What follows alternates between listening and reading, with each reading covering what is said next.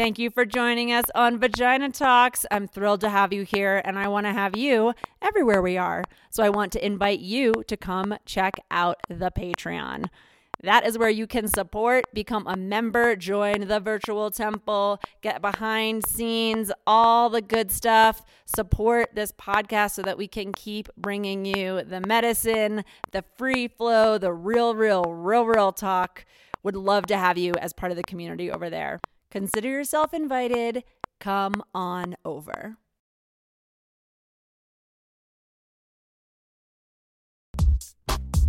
I'm Samantha Rise, and welcome to Vagina Talks, where we speak about, to, and from vaginas. This is a show of alchemy where we turn poison into medicine, disconnection into wisdom, and isolated wounds into communal peacemaking. Here's your host, Sophia Wise One. You already know everything they could teach you. You already know everything they could say. We are here to remind you what you already, already, already know. Welcome back, beloveds. I am here, Sophia Wise One, your host on Vagina Talks. We are here today with someone I'm very excited about, just in terms of the subject that they teach. I'm losing my mind over it. I can't wait to just get her amped and her mouth running for you to listen to. We are here today with Amanda Laird, a holistic nutritionist, but not the kind that makes you feel shitty about drinking wine or eating chips specializing in menstrual and hormonal health, right? Right place. She is the host of the Heavy Flow podcast and an advocate for clear, honest, and intelligent exchange about health and wellness. Amanda, welcome. Thank you, Sophia. I'm so excited to be with you today. So, I am excited that you're here, and I just really keep getting this feeling like I just want to get you amped and going. Like that's the feeling I keep getting. Like, what do I need to say to you that's just going to like set you off on the run? Like, what kind of just gets you like ranting about menstrual everything? Uh, it really does not take much. so let's start with what would your vagina superpower be? Ooh, my vagina superpower. Um, well, I feel like my vagina like is my superpower. Yes. It's kind of like the source ding, ding, of all my superpowers. excellent, excellent, excellent. Okay, so I am really into this notion that we completely do not understand our mis educated, yada, yada, yada. It's a big fucking shit show around menstruation, what it is and what it isn't. Can you just kind of get into it and, I don't know, tell me some things, what it is and, and what it's not? Sure. Um, okay. Well, uh, I think the first thing to illuminate for listeners is that when we we often um, we often segment our actual period bleed from our menstrual cycle. And because our actual period, the days that we are bleeding, um, are the most outward sign of our overall menstrual health, um, we have a real tendency just to focus on those, you know, that first week. Um, and so it gets all the glory, but there is actually, you know, an entire menstrual cycle um, that is just as important, if not even more important, mm-hmm. than those days that we're bleeding. So I always remind people that it's not just your period, um, it is your menstrual cycle. and our menstrual cycle is really an important indicator of our health and wellness um, because a healthy and vital menstrual cycle leads to just our health and vitality overall. And so, um, hormones. Wait, can I ask you a question about that? Yeah. I think you're yeah. about to answer it. But so, what does a healthy, like, what the fuck are we talking about? What does a healthy menstrual cycle look like, sound like? What are the signs? Of what, what are the signs of a healthy okay. menstrual cycle? So healthy. Um, you know, there are some guidelines, but there's also some caveats to those guidelines mm-hmm. as well, mm-hmm. because I always say as well, and I think we well we can come back to this that it's really important to know your normal as well. Um, but in general, um, your menstrual cycle should be somewhere between 21 and 35 days. So when we are in middle school learning about sex ed, menstrual cycles for the first time, we're often told that uh, menstrual cycle is 28 days, and that's just the way that it is. That 28 day number is actually more of an average, so you can have a few days on either side of that and still be completely within a normal range. Um, and your first half of your cycle is your follicular phase.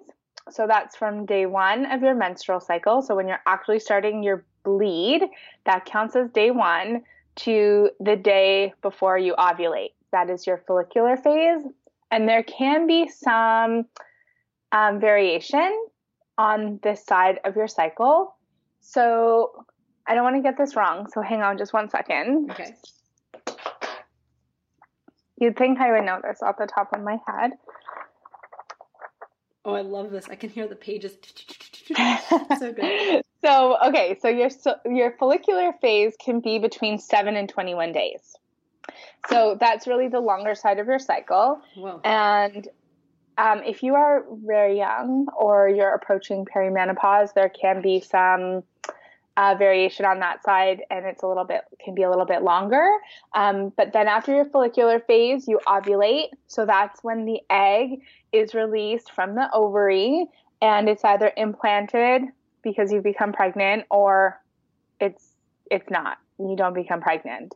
So that second half of your cycle is called the luteal phase, and that happens from the day after ovulation to the day before you start your next period unless, of course, you're pregnant. And that phase is a little bit more static. It is about 10 to 16 days. Um, it can be a little bit shorter if you have a progesterone imbalance, but it's not going to be longer than that. Um, pretty much, you will get your period two weeks after you ovulate, um, and it won't like you're not going to ovulate and then get your period like three months later. If your menstrual cycle is a lot longer than 35 days, it's on that first half of your cycle Ah. in the follicular phase. Yeah, but that second half, luteal phase, is always going to be approximately. So it's like not so much that your bleeding is late, so much as your ovulation. Yes, yes, yes, yes, yes, yes. Um, and so that first half of your cycle and ovulation in particular is so, so, so sensitive to lifestyle factors like sleep, stress. Stress and your menstrual cycle are so tightly um, so tightly related. And um, you know, if you're stressed out, then your hormones kind of get thrown out of whack and you're not going to ovulate. And so your body might put that on hold um, for a couple of days if you have like a really big deadline at work. Or I can even give you an example from my personal life. Like two weeks ago, I was totally leading up to my ovula- ovulation um, phase. I had all the signs egg, egg white cervical mucus. I knew I was going to be ovulating any minute. And then it was a Friday morning, and I got into a huge fight with my partner before like we even went to work in the morning. And after that, I had like a I had a super stressful day, and after that, my cervical mucus just totally went away. So my body was like, "Nah, you're too stressed out. We're not ovulating. We're going to try this again in a couple of days." And lo and behold, after the weekend, he went away. Uh, after the weekend, we kind of talked about it. We made up. My life went back to normal, and then you know, a couple days later, I started to see those ovulatory signs pop up again. Um, so stress and your ovula- ovulation are so tightly entwined. Or if you're sick, if you haven't been sleeping, if you're sick, if you're really stressed out, like there are a lot of factors that can inhibit your ovulation. And so that's what is kind of screwing up your menstrual cycle, not just that your period is late. Okay, so I'm having one of these like poetry moments, right? Where it's like, because I, one of the things that I love about the menstrual cycle is because it's the best creative strategic plan ever created, right? So it's like the, the way in which we kind of, uh, move from a place of like, internal quiet cleansing preparation all these things to this like expansion connection uh you know exchange and then back again inside like this like inside outside right? It's like this beautiful mm-hmm. strategic thing right? So i'm having this moment of like okay so this late again it's like okay so knowing what your normal is right? So if you have a normal right you're running late that period coming late is more of an indicator of your ovulation being delayed and so I'm just thinking about like the poetry of like ovulation, right? So eh, when I think about ovulation, I think about um, connection, I think about expression, I think about um, like outward movement. Like i think about the kind of moving moving forward or moving out or putting out there. And i think for me recently so i used to get really moody when i was premenstrual and now i still get hormonal but not particularly moody. Like I the the way in which my moods fluctuate are pretty um they're very familiar to me. I know I'm in a very uh I'm listening to a subtler, more sensitive landscape with my whole being, and that's what I'm responding to. And so I know that. So I'm not particularly moody so much as just kind of paying attention. Right now, the past couple of years I've really been focusing on my cultivating and healing my relationship with pleasure and and confidence and kind of connection, right? And so I've really been thinking about, um, like, well, I've been noticing, this is the true part. I've been noticing that I'm actually the moodiest when I'm ovulating. And I've been hmm. feeling like I've been really moody because I am like, I'm the, I'm like, I, I feel very vulnerable in the way in which I have this, um, propensity to be expressive and kind of more i make more outward i'm looking for connection outward i'm um like I used to really hate being premenstrual and going inside because I didn't have a very great relationship with myself inside. There was like some major bullying that happened. I was pretty mean to myself.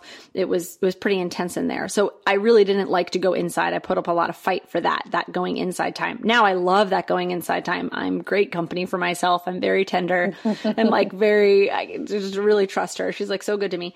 So I can go in that way. The part where I feel really vulnerable now is this making offers to other people or putting my work out into the world. That having inspirations or doing the work with myself feels much more safe now, but that putting it out feels like the thing that I get vulnerable and moody and irritable about. Like I have this way in where my moodiness is coming from a self-protective place and that I feel like I'm mm. I'm I'm putting myself out there. And so think so yeah, having a little moment there. Yeah.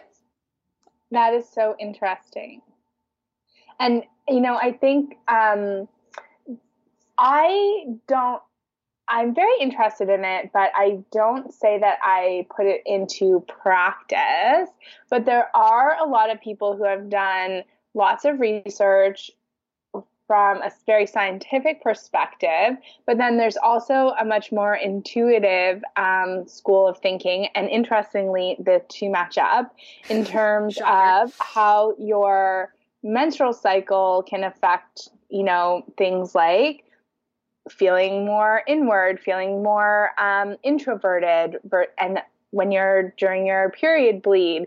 Whereas when you're ovulating, you're much more outgoing, you're chattier. Mm-hmm. Um, and it's very interesting, I think, um, to take a look at that. And I am very amazed at how the scientific studies that have actually drawn connections between hormones and hormonal shifts and things like appetite and mood and sleep and um, again like your chattiness directly align with the kind of intuitive mm-hmm. um, intuitive insights that have been passed down just you know from generation to generation around those uh, menstrual cycles yeah well i i like to say amanda when people get kind of kind of come at me a little bit for spirituality and science as though they are they're in conflict with one another or they need to be separated. I usually say something to the effect of, "Oh, come on, have a little faith in science. It'll catch up. Just give it some time." I have great faith in science. They're just, just figuring out exactly how to track the things that we're already naming and and and explaining. Um, they're just subtler. So I, I think that's really delightful. I'm, you know, it's interesting to hear you say that because one of the things, well, it's not, I mean, it's this, it's related, right? So you're talking about the intuitive passed down from generations, but one of the things that you're really into is not necessarily an intuitive passed down on generations, but this notion of right off the bat, your menstrual cycle, um, and your body connecting with your body is, can be really, uh, informative for your life right? So it's like not, it doesn't have to have like this lineage of, of moon associations or anything, just the process of getting more connected with your own body and knowing your own cycle has, um, has positive impacts. I imagine part of that has to do with knowing yourself, um, and knowing, you know, like knowing I, you know, I can, I can better, when I'm listening to my body, I don't make choices that put my days or my evenings plans in conflict with how I'm feeling, which means I'm setting myself up to feel better in my life. Yeah, and I think it even goes beyond that. I I think that it's incredibly empowering to um, understand your body, right? Um, you know, totally. in our society, we put a lot of trust in a medical system and you know you often i i know even myself you know i often just will in the past i've taken what my doctor says at face value and just thought that you know the doctor is right you know? Um, and when so hang on a second. I'm not i'm not expressing myself the way that i want to here. So there's value in understanding your own body because it can be incredibly empowering. And when you can get to know yourself and you know what's normal for you, um, that can be incredibly empowering. You can use that as a diagnostic tool to see when things, you know, are going off the rails, not just um, in like, oh, well, you know, I'm in this phase of my cycle, and so I'm feeling a little bit more. Um, you know my ener- i have low energy i'm feeling a little bit more introspective but i think that by going to the doctor and saying like you know all of a sudden for the last 3 months my menstrual cycles have been 5 days longer or i've seen changes in my menstrual cycle like just understanding what's going on can empower you to then make better decisions about your own health just like an ownership of of what you know I, I think what i hear in that is you know uh, a lot of the time when we go to doctors or at least kind of there's a general notion of we go to doctors we expect them to know all the information that they should be able to like look at us or ask the questions and then know everything as though they don't need information right? So it's like even having that there's like an element of like us knowing for ourselves but then there's also an empowerment or a knowing of like having the information that's needed like being able to answer those questions is a whole other level of being able to participate in that conversation. I, it's additive to what you're saying i don't think but it's yeah totally right? And i mean you hear a lot, especially in feminist circles, you hear a lot about this notion of informed choice, right? And so making an informed choice around birth control or making an informed choice around childbirth. Um, but I really question this notion that we can make an informed choice if we don't actually know what's happening with our bodies, right? Like when I was um, you know, in my early 20s and I'm going on birth control, hormonal birth control pills to regulate my menstrual cycle. Well, your birth control pills don't regulate your menstrual cycle, it suppresses your menstrual cycle.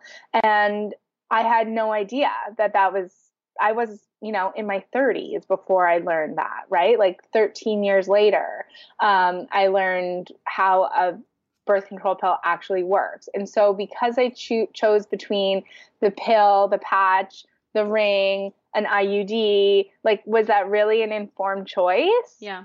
I have a question. Is it true that the the period that you get when you're on birth control isn't like a it's like a fake period? That is true. What does yeah. that mean? so because so, there isn't a like a lining that's being produced, or that it's not like a. I'm just making things up. Go ahead, answer. I'm just I'm just hypothesizing. Would you please tell me? sure. So yes, you are correct. So I mean, I'm no expert in in this field, um, but from my understanding, um, it's just the the bleed is a withdrawal from the hormones. So you take um, when you're taking hormonal birth control, usually you take it for 21 days and then you have a week of sugar pills or you take a break from the pills or you take your ring out for a week or however um, your actual contraception is working. Um, and it's actually the withdrawal of those synthetic after those synthetic hormones um, after you stop taking those synthetic hormones that kicks your bleed i'm using air quotes here bleed into play. So when you have a menstrual cycle there's you know hormonal um, shifts that take place. So you know over the course of your follicular phase um, estrogen is rising estrogen builds up the uterine lining um, you have extra blood flow coming into the uterine lining because its purpose is to nourish um, a fertilized egg, right? And so there's hormones um, in play, and then after your you ovulate if you don't become pregnant then hormones kick in to then shed that uterine lining and start the process again so there's you know gentle there's some gentle rises, and then there's hormonal surges of various hormones throughout your menstrual cycle that kind of kick into play, kick these things into play. Like, okay, uterine lining starts to thicken. Okay, ovulation time. Okay, now it's time to signal the the shedding of the lining. Whereas when you're on your, if you're taking hormonal birth control, it's much flatter, um, and it's just a steady kind of flow of hormones at at all times, and it's suppressing ovulation. So it's suppressing that menstrual cycle. And um, so it's not the same as having a regular period. And interestingly enough, the reason why we, um, the reason why you have that bleed was actually used as a mark, it was put in as a marketing tool. So in early trials of um, hormonal birth control, uh, it just suppressed your entire cycle. There was no bleed. But women um, that were testing the product um, were creeped out. Were creeped out by it. Yes, they were creeped out. They said that it was normal uh, to have a, a period, and so we should be having a period. And it was also um, a discretion thing as well. So um, you know, the sexual climate in the 60s when the mm. birth control pill was gaining popularity is different than it is today. And so it was thought that if, um, you know, your partner or your family didn't see you having a period every 28 days, that then they would know that you were taking birth control pills and there was some shame um, associated with that or and so in order to be discreet about pill use um, they they added this feature of of having this withdrawal bleed. I'm having feelings. I mean, I knew most of this already, but not all of it, and it's just uh yeah. Okay, so that's a thing that's still happening to the majority of sexually active like menstruating hormonally birth control. Yeah, I have feelings about that. That doesn't seem like the best answer to me. I I agree. I, I mean, I want to make it perfectly clear that I am not anti birth control at all. No, me neither. I'm Just not against I'm not against birth control. I think that if you have made if you've done your research and you've made the decision that this is what's right for you, then, you know, I think that that's a powerful decision to make and we should have access to it. And it needs to be, you know, available for anybody who wants or needs it. But I feel that, you know, like that picture that I just painted is not something that is readily talked about uh, about how it actually works. And you know we don't know what the the long-term dangers of suppressing yeah. your menstrual cycle are right? Because it just, it just, seems suspect to me. You know what i mean? Like it's like it doesn't seem like the des like the it's it's fine as a process. And like it's you know and i'm again i just want to put my own voice in there. I'm in full support of birth control and for whatever works for you. I really, I really am like, who the fuck am I? I really mean that. Like, I really do. I just like the, the basic principle of it feels so consistent with just this perspective of just like, let's just make these things disappear. And it's, it, it just in my body just feels like that doesn't seem like a long term plan. You know, like it just doesn't feel like the end destination. Like, okay, develop that skill as a possibility, but as like the end? Go ahead. And and I also think that you know the birth control pill is also or any type of hormonal birth control because it's not just the pill that's used in in this way, but also some of the other um, variations that I, I mentioned earlier. Um, it's often used as kind of like a panacea, right? Like, oh, you've got endometriosis take the birth control pill. You've got polycystic ovarian syndrome and with irregular periods, take the birth control pill. You have PMS or P- PMDD, take the birth control pill. And I mean, these things, it's like just like putting a, a a band-aid on an open bleeding wound that needs stitches right like you put a band-aid on but you're not actually curing anything and it, i personally see the birth like when we're looking at the birth control pill for like to i'm using air quotes here again to treat um, menstrual disorders or diseases that affect menstruation or our reproductive or hormonal health. It's it's like almost like we don't actually have to study them or understand right. them or actually come up with actual cures or ways to prevent them because you can just turn it off right? Yeah. And i I just personally don't think that that's the right approach, right? Like, yeah. So let's transition here because. I, I, sorry, go ahead. You can finish that thought. I was going to say that I consider this to be a feminist issue yeah. as well because yeah. um, it's part of a larger systemic frame of oppression of women or people who are born with female reproductive systems. Yeah, I yeah, so uh, hundred percent. I agree, hundred percent. Again, it's like this whole. I think that's what I mean. Like it's it's as a form of birth birth control as an option. It's like, hey, keep it in the docket, but as the go to cover up for not being able to to continue to not have to research um, specifically female bodied health is uh, is is it's a con- it's continued oppression for sure. So I want to talk a little bit here because you are a resource that is different than the birth control pill right? So so for for people that are are are in some of these states and are looking for additional ways to tend and care their body there are options right? And you are familiar with some of those options correct uh, yes, I am. Well, um, tell tell us, tell us what what do you know? Because and, and like like to really like be clear here, like okay, I get it, we get it, right? Like a lot of us get it, and maybe some people are just getting it right now. In which case, let me take a breath and like be gentle with you. Like this is this is sometimes this is new information. I've been getting it piece by piece over the you know past decade and a half, and it's been alarming every time. So if you just learned some new information with us today I invite you to take a breath and to recognize it like, yeah, this is the landscape we're in.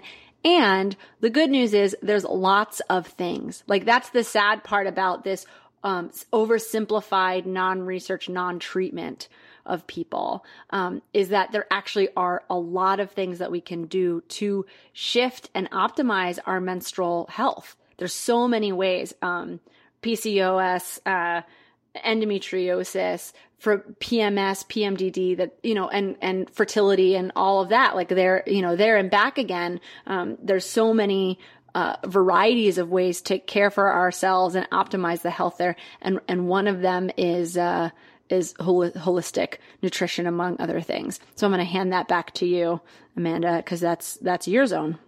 Yeah, for sure. So, um, you know, we're kind of raised with this mentality that's what is common is normal but that's not actually true. And there's a difference between something being common, like three out of four women experiencing PMS symptoms, and what is normal, right? Um, going back to what a normal period looks like or your normal menstrual cycle, um, you know, a little bit of fatigue, maybe some light cramping, um, but anything that doesn't go away with like taking an aspirin, you know, or not an aspirin, taking like an over the counter pain reliever really is beyond normal. And that's a sign that something in your body, particularly your hormones, might be out of balance. So, one of the good things that I can tell you is that hormones are made by the food that you eat. So, eventually, what you eat is going to have an impact on on your hormones.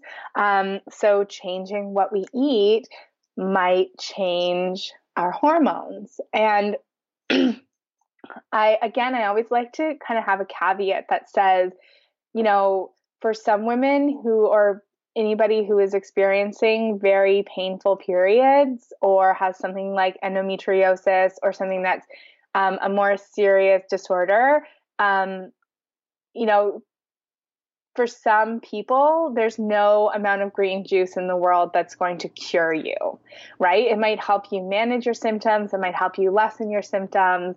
Um, but if you have some very serious issues having to do with your period, um, you know, holistic nutrition or holistic um, things might not be the full picture for you. Mm-hmm. But for somebody who, you know, is just experiencing maybe cramping or you're getting migraines, um, and so, you know, you're not doubled over in pain in bed for two weeks, um, but you're also not like prancing through a field of daisies either. if you're somewhere in the middle, then nutrition might be a good avenue for you. So, um, oftentimes, what's happening when we experience uh, pain um, in our pain with periods is uh, inflammation.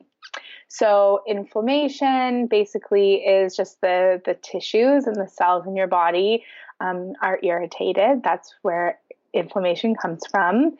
And uh, what we eat has a large bearing on how much inflammation we have in our body. So, uh, some of this information might be new, but I would be shocked if any listeners were surprised to learn that sugar, alcohol, very heavily processed, packaged foods um, can all be very inflammatory. And if these are making up a large part of your diet, then, um, and I say diet in um, just like as in this is the food that you eat, not like a, a diet plan. Um, when I say diet, mm-hmm. if these are making up a large part of your diet, then those could be contributing to um, to PMS symptoms or, or, painful periods, hormonal imbalance. So, um, getting rid of kind of junk food is a good place to start. Um, I as a nutritionist, I really am anti diet. I do believe in intuitive eating. I do believe that health comes at every size. So I never, ever, ever work with weight loss.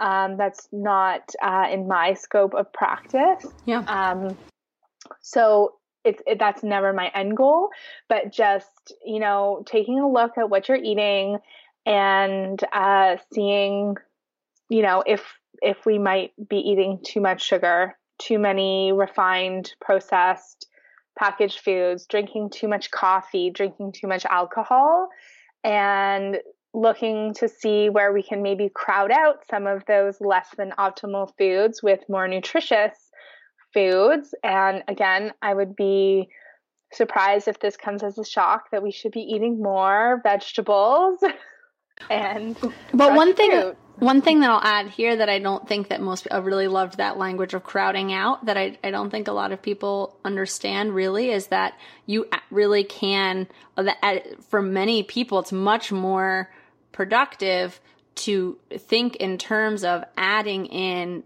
um, nutritious things rather than taking things out of your diet. So cutting back, yes, if you know there's like excessive whatever's, if you put like, if half your coffee cup is sugar, cutting that in half. So it's only a quarter of your cup of cup. Like, you know, that there's ways to kind of like do that process, but that this notion of crowding out or eating nutritious food actually has an impact, um, if you're like listening and trusting your body. Um, can you talk about that a little bit? Uh, yeah, for sure. Like, I, honestly, I really think that small changes go a long way. And, you know, I would ne- never recommend to a client, and like, in fact, I would never even treat my own self this way by just saying, okay, tomorrow, like, that's it. Like, you're never going to eat chocolate again. You're never having ice cream again. No more coffee. Say goodbye to wine. Like, tomorrow, you're just eating like green juice and salads and like broiled chicken breast. That is not that is not a healthy way to approach any type of dietary changes, right? When I work with clients on nutrition stuff, one of the questions that I ask them on uh, on the intake form when we're first getting started is are there any foods that you know that you are sensitive to or that don't agree with you? And pretty much everyone has something, right? Everybody already oh. knows. They're like, oh yeah, no, I feel kind of crappy when I eat that. Exactly. I know that dairy gives me horrible gas, or I eat eggs and I get a rash, or when I drink too much wine, my eczema flares up. Like everyone has something that they know totally makes them feel like shit, right? And yeah. so that's kind of where I I like to start with people because you already know, you know how you feel when you eat it and you know how you feel when you don't. And really tapping into that, you know, that su- I find um, that super empowering feeling of not feeling like shit. right? Because you've been kind of ingesting something over and over again that doesn't agree with you. Um, if we can get to that place pretty quickly, then making those other changes are going to be a cinch. So, really starting with whatever you know, and I'm sure people are listening to this podcast right now. I can imagine all these people just like shaking their heads, like, like I totally oh, know. Mm-hmm, I know. I yep. know. Let's just pause. We're just gonna pause. Everybody, just take a breath. Think about that thing that you know makes you feel like crap. Decide maybe right now, if you're willing to change the way that you relate to that or eat it, it's up to you. It's just a choice. Take a breath. Everybody, you and me, Amanda, let's do it together. Take a breath.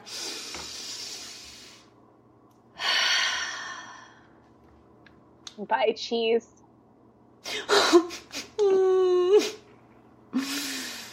yeah.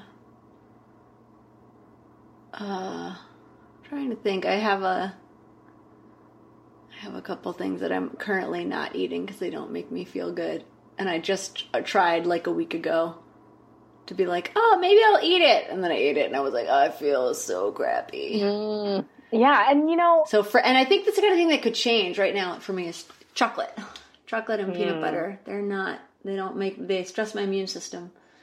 Mm. So, goodbye for now that's I'm very sorry to hear that. Yeah, that's it's, one of my yeah. favorite combos. I know, it is a good combo, and I know that for me, that's actually not a nutritional problem. It literally is an immune issue. But then until mm-hmm. an immune issue gets resolved, that's that's a way that I can really take care of and support my body. Well, with at the risk of sounding like a cliche, Sophia, we really are what we eat, and so you know what you eat is has a huge bearing on your immune system, your endocrine system, your respiratory system. Like you cannot separate things like an immune issue from a nutritional in- issue. All right, touche, touche. Good right? point. Good point. Because because like literally everything in our bodies is made up of like what we eat, right. or at least it's the well. I shouldn't say that because that's more like you know a combination of like what our grandmother right. ate and then like our right. parents ate. totally. But they they made the car, but our what we're eating every day is putting fuel in that gas tank. So if you've got like a your car is breaking down all the time because you've been putting like discount gasoline in it. Yeah. Um Okay, but can you I ask you a question, like staying on this track? Because I, what the sense that I get is that, so, so I'll just be honest, I'll just be like uh, transparent. So I, um, I had a adrenal crash a year and some ago, and one of the things that happened in it was I was having back to back cold sore outbreaks. Um, mm. And so, one of the things that I know that can really activate a, a, a cold sore outbreak for me is uh, chocolate peanut butter coffee. I don't drink coffee, so that's a, easy enough to let go. But one of the things that I did in the process of like recovering my adrenals and my immune system was taking out the things that would kind of just stress my system. So, taking out chocolate mm-hmm. and peanut butter. I do really have the sense that when my immune system is strengthened and I'm you know, and I think there's a lot of factors that are going into this process, and I have intentions on working with a with a naturopath who's also an herbalist pretty closely starting in the new year. Um, I was told that uh, herpes outbreaks are related to um, like cold sores are related to the Epstein Barr virus, and that if I ever had mono, it could be related to um, basically this residual kind of acting out. So like that's just kind of a lot of kind of de- detailed information, but I have this sense like in my body that whatever is like running me down and I have a sense that it's a combination of things. I've spent the last year working a lot on my emotional enmeshment patterns, knowing that the way that I was um, taking on other people's energy was literally burning me out right? Mm-hmm. So like taking on the emotional labor of other people was just wearing me down and that I had to change those patterns and get clearer in my being if I wanted to have any energy, literally. Like I was just exhausted and then my health and, you know, all of those things. So I have this sense that kind of in when as these things shift and change that there there there it's very likely that a day from today a day from today some other day from today eating chocolate will feel very good to my body. That that's a that that's a potential. And i guess that's what i'm and and i don't mean eating a lot of chocolate all the time that's heavily sugared and overly processed and you know but that because i i mean i can't even you know just like raw cacao is something that's like not a good idea for me to eat right now you know so um I have that sense, but it's like one of the things that's really clear is that like that A, that's not now. Um, but B, um, there's things that would need to change before now and then. I don't know. I guess maybe I'm just that you said that, and I'm just like, is there space for that kind of knowing in your perspective too, of just being like, someday this might make more sense, but like now it doesn't. Is that related? Is that am I off well, subject? well, I I mean, my approach, um, I I honestly take like a one meal at a time approach to nutrition for myself personally when I'm I'm feeding myself and also when I'm talking to clients because to say I am never going to eat chocolate or peanut butter again, right. right? It really sets you up for a binge and restrict cycle, right? right. When you're putting heavy restrictions. Yeah, now, yeah, yeah. Now, I also want to say that, you know, there are medical conditions, like if you are celiac, right? Right. You should never eat gluten. Right. Right. Um, or, you know, my daughter is allergic to the casein protein that's fil- found in. Um, my wife is products. too. So, so she, she will never eat milk, right? eat, eat milk products. So there are those caveats, right? But just for the kind of like general, like, oh, I know, like I know that this doesn't make me feel great, so I'm going to choose something different, right? Like you have to really take take it with the up the like what's in front of you. You're preparing a meal, you're ordering off a menu, you're stopping mm. at a cafe to grab a snack, and it's not about like for every day for the rest of your life because literally that's setting yourself up for failure when you are just saying I'm never eating this again um, it's just in that moment what do I feel like? What am I craving? What's going to make me feel good? Right. And, you know, sometimes, like, you know, sometimes what can make you feel good on like emotional level is eating the chocolate and peanut butter, right? Like, you know, it's going to make you feel like garbage tomorrow, but you know what? I want it. Tomorrow I can make a different choice. Right now I'm going to eat it right? And sometimes that's the self compassionate choice. Right. Yeah. No, I, yeah, I, you know, sometimes when people come and they do really intensive work with me, I often say to people, like, you're going to leave, he'll, you know, you've just done my sessions or sometimes, you know, four to six hours, um, like one on one with someone that can be really, really long and really intense. And so I send people out and I'm like, you know, go eat what you want to eat like trust yourself right now. Don't this is like if you want to eat your comfort food, if your comfort food, if you just want to eat a green smoothie, eat a green smoothie, but you know, be, be gentle and careful knowing that like tomorrow you're going to feel different. And I think that if we could walk around in our life that tender with ourselves all the time, our eating and our relationship with food would be pretty different to begin with. Mhm. Yeah, for sure, right? And that's the I think that the the roots of diet culture um, are deep, and mm. it's it's really hard to break free of this notion that um, you know even if you are looking to make diet changes to help with PMS or your immune support your immune system or whatever um, you're making, even when it isn't necessarily related to weight, we still often um, take on this diet culture mentality of like, oh, I, well, I want to be healthy, so I'm never eating this, this, and this again, right? Which is just psychologically not a healthy approach to food. Right. It's, you know what? I want to eat healthy. So, and I want to improve my periods.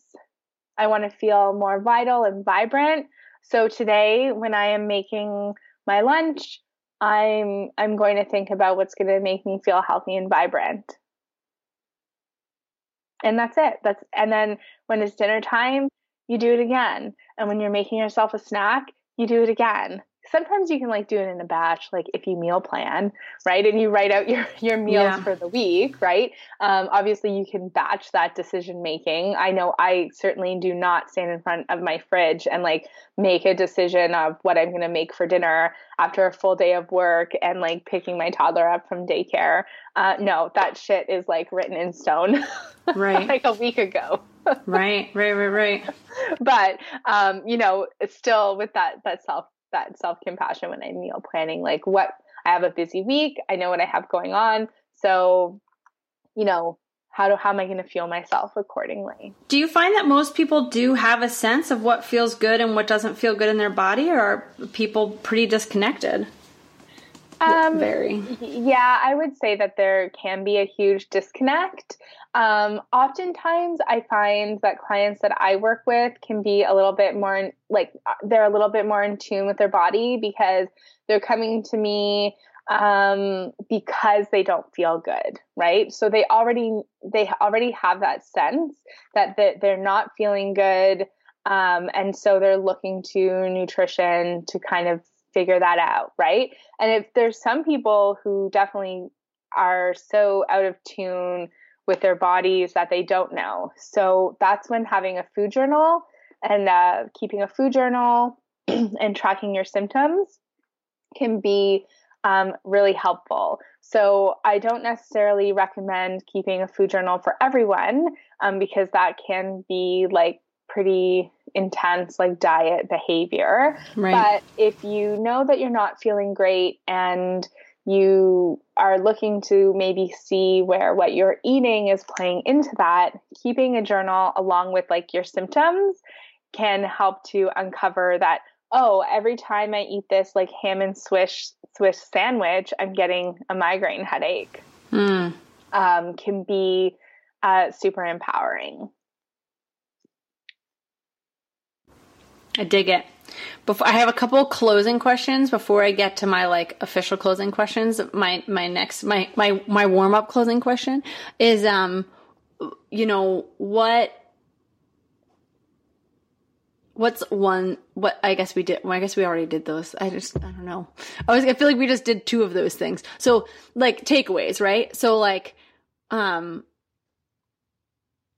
yeah, I guess what I want to ask you is like closing thoughts or sharing or comments around um like food menstruation um anything in that stuff you can it doesn't need to be short but just kind of like that kind of like as you is there anything else you want to say about nutrition and and menstruation and um any of that stuff before we kind of before I change the subject. Um, yeah, yeah, for sure. I would I would say um, that even like once you kind of get that junk out, right, and you're eating more plant based foods, eating more vegetables, eating less sugar, eating less of that kind of like processed packaged stuff. Um, thinking about how you eat um, is just as important as what you are eating. And for any type of hormonal balance, it's really important to think about your blood sugar balance. So, blood sugar is probably something that you've only ever heard of in the context of diabetes which diabetes is a disorder of your endocrine system. So it does play into your hormones as well. Um, but keeping your blood sugar balanced and avoiding some of those blood sugar spikes and dips throughout the day can actually help um, improve your menstrual cycles and your hormonal balance.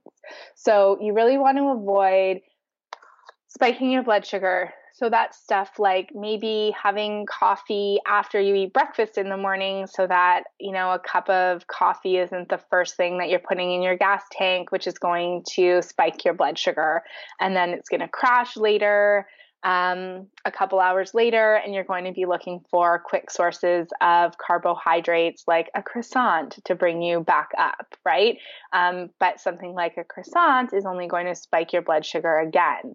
So um, this is also an easy way to kind of avoid some of those more sugary processed foods as well. If your blood sugar is kind of humming along at a nice even keel throughout the day, it's going to be a lot easier to reach for, you know, a hard boiled egg and some vegetables um, for your afternoon snack instead of like a cookie or a coffee or something sugary and sweet that's going to give you a quick rush of energy.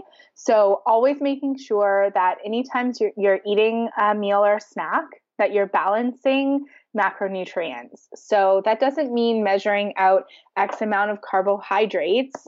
It just means that on your plate, you have some carbohydrates. Generally, we look towards the more complex variety so that's things like whole grains, sweet potatoes, starchy vegetables, um, which is going to give you some carbohydrates. You want some fat. So um, something like nut butter or olive oil or coconut oil uh, or nuts are another great source of fat. And then also a little bit of protein. So either if you eat meat or animal products, um, some meat, an egg, nuts, beans, legumes, any great source of protein. Um, tofu, organic tor- tofu or tempeh um, is another good source of protein as well. So you want to be taking a little bit of each for your meal and your snacks.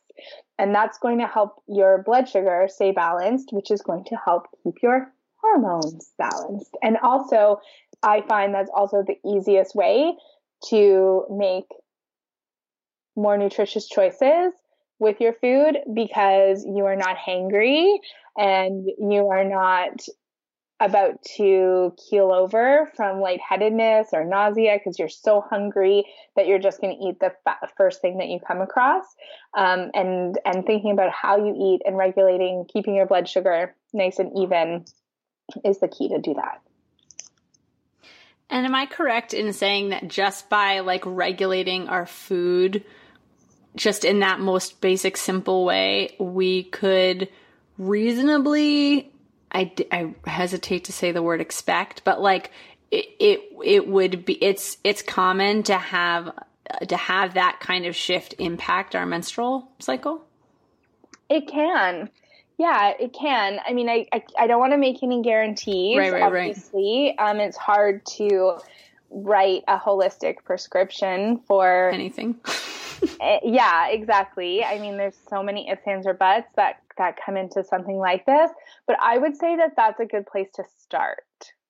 Right? It's a good place to start, um, and you know, it might not mean like in, it, it might take a while as well so it might take some cycles. um, before you start to notice changes. But if you have, um, you know, less blood sugar spikes, that's going to help keep your hormones more balanced. Um, if your inflammation is down, that can um, perhaps lead to less pain during um, menstruation or in your week leading up to like your PMS week beforehand. Um, blood sugar balance is also great for like mood balance as well. So if you find that you get like super cranky in the afternoons when your blood sugar is lower, so it can really help with that too. Um, and so you might start to see changes. And then again, as I said earlier, like there's no guarantees. And especially if you do have something more serious like endometriosis or something like that it might not take it away but it might lessen lessen the pain perhaps. You have to see what works for you. Right. Right right right. This is like not advice just kind of patterns to to explore. Definitely. Yeah. Um i mean if you're suffering if you're suffering every month or approximately every month when you're having your period, uh, it's not like you're getting like amazing medical advice. So what do you have? What do you have? Like, it's not like you have amazing medical options right? right totally. So what do you have to lose by exploring like eating more vegetables? Yeah, and I do. I appreciate. I really appreciate the blood sugar regulation. I think that that really that really resonates with me, being someone who definitely is like a hangry kind of lady and, and that I'm definitely overall my whole being. I know hormonally, emotionally, spiritually, physically, when I regularly eat, my, my whole life, my whole existence is, is, uh, is be- is really, it's really better. Um, and, uh, oh, I was going to say something that was all lead up to say something else. And now I don't remember what it was. Um, there was something about what you said of just being like, yeah, it's like you have a lot of great other options out there. Um, again, in terms of like non holistic approaches, there's kind of many holistic approaches, but this starting from this place of just um, regulating ourselves and feeding ourselves. You know, from my understanding and perspective, is the first thing that does is it sets up the body. If there is an imbalance or if there is injury or illness on whatever level, you know, being emotional or spiritual or physical, that's a better setup for the body to recover and to repair itself.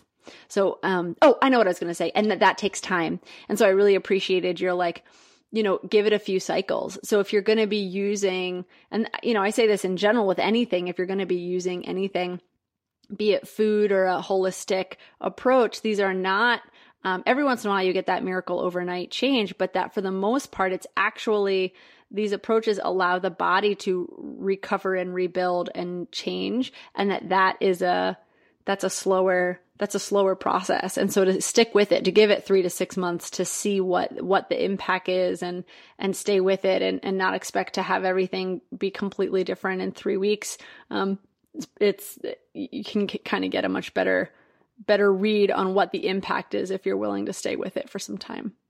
For sure. And like how long have you felt like shit right? Like, how long like, did it take you to get to this point? Like, you can't expect that, you know, it it's probably months, years, decades perhaps that you've been feeling this way. So like yeah, maybe if like you literally just started feeling like garbage yesterday that you might start like by eating a salad you might feel better tomorrow. Um but you have to be like super tender with yourself, right? Like it took a long time to get to the point where you are today and so you know, bodies are amazing, bodies are resilient, um, but they need a little bit of time. So, yeah, it, it's going to take some time. Beautiful. Okay. Second to last question, Amanda, is where can people find you um, and find your podcast? Really, if you're you're digging this knowledge, obviously we can tell we're just scratching the surface here of what Amanda has to share, and she's got the Heavy Flow podcast. Um, where can people find you? And what do you want them to do when they find you? sure. Well, they can go to my website, amandalaird.ca, um, and you can sign up for my newsletter. I send out an email every week, um, and I often have special offers for nutrition consulting and whatnot. Um, on my newsletter, you can also follow me on Instagram at Amanda Laird. And if you want to listen to the Heavy Flow podcast, and it's not just me, I always have a guest um, as well talking about periods and other taboo health and wellness topics. You can find it on Apple Podcasts, Google Play Music, Stitcher, Spotify, wherever you get your podcasts, or you can stream it from my website as well. And subscribe. Go to iTunes and subscribe. That's the best way. Whoop, whoop. Uh, podcasts. Okay, so here's my closing question for you. So we are at this point, and I kind of think you know, humanity as an evolving thing is kind of constantly at this point, but we're here now, right? And we can see where we are as being pretty problematic as a culture and as a planet, right? Are we in agreement? Mm-hmm. Okay. I would say. I would say. Okay. And yet, uh, you are doing the work that you're doing, which leads me to believe that you really truly believe that there is a better world possible. And that you've made a choice to work for that world for better or for worse, whether we get there or not, that it is possible. Correct? Yeah, I would say. Okay. So I think I'm inviting you to help me weave what that world looks like, what it feels like, what it smells like, what it tastes like. Like, where, what is this? What is this evolution, this better, this next place, this thing that we believe in? just an element, just a thread in in in in the world that we that we want and we're walking towards and working for. Mm.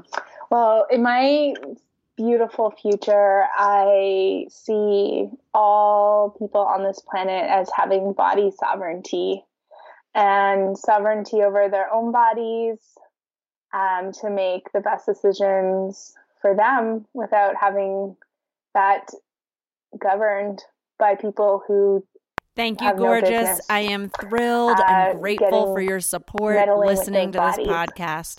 I want to invite you to come check out the Patreon. Beautiful. Thank you. If you think this Thank you so much and thank you so much for joining us today on Vagina I'm grateful Talks, that it Amanda. exists. I want you to know thank I'm grateful you. that you this exist. So great. Come join the Patreon. I call it the temple. We are healing, we are musicking, we are podcasting. Thank we you are so together. much for listening. Thank Come you so check it out. Much. You can find it and through Patreon Sam. backslash you, Sophia Wise One or through my website, Sophia Wise One. Remember, everything that we talked about in today's episodes will be in the show notes. So go there for links. For more content that you're going to love, subscribe, subscribe, subscribe to this podcast. Share this episode with anybody you think you'll enjoy it, and share the love with a rate or review wherever you listen. And to find out about all the mad adventures I'm up to, check me out on Instagram at Sophia Wise One, uh, or come to my website, sophiawiseone.com. Oh, oh, you can subscribe to this mailing list by texting VTalks to 66866. I am Sophia Wise One, daughter of the wind. I am calling you to rise up, rise up, rise up, rise up and take your place.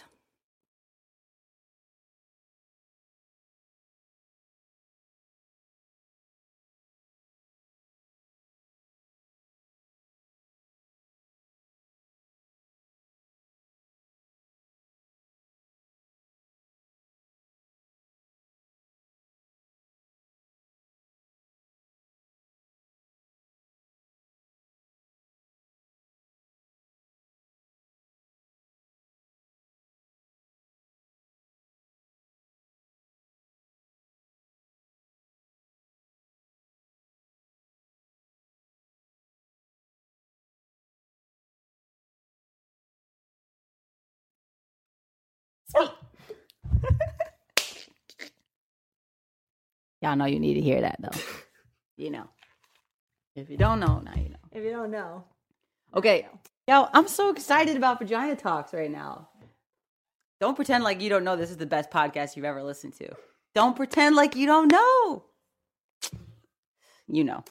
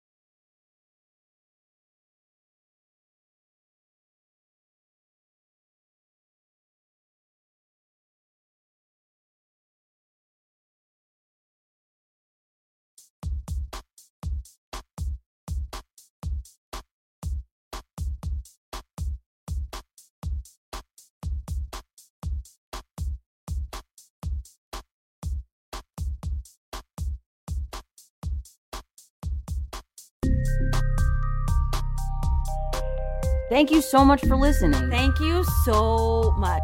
And thank you, Sam. Thank you, Sophia. Remember, everything that we talked about in today's episodes will be in the show notes. So go there for links. For more content that you're going to love, subscribe, subscribe, subscribe to this podcast. Share this episode with anybody you think you'll enjoy it, and share the love with a rate or review wherever you listen. And to find out about all the mad adventures I'm up to, check me out on Instagram at Sophia Wise One, uh, or come to my website, sophiawiseone.com. I am Sophia Wise One, daughter of the wind. I am calling you to rise up, rise up, rise up, rise up and take your place.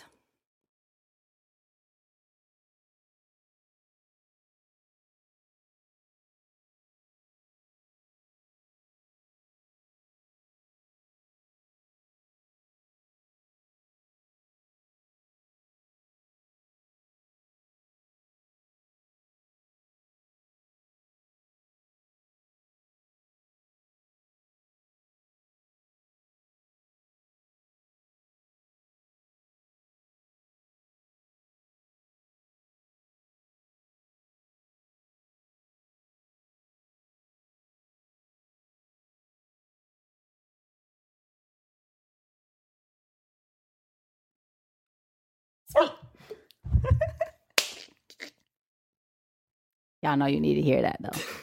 you know. If you don't know, now you know. If you don't know, Okay. Yo, I'm so excited about Vagina Talks right now.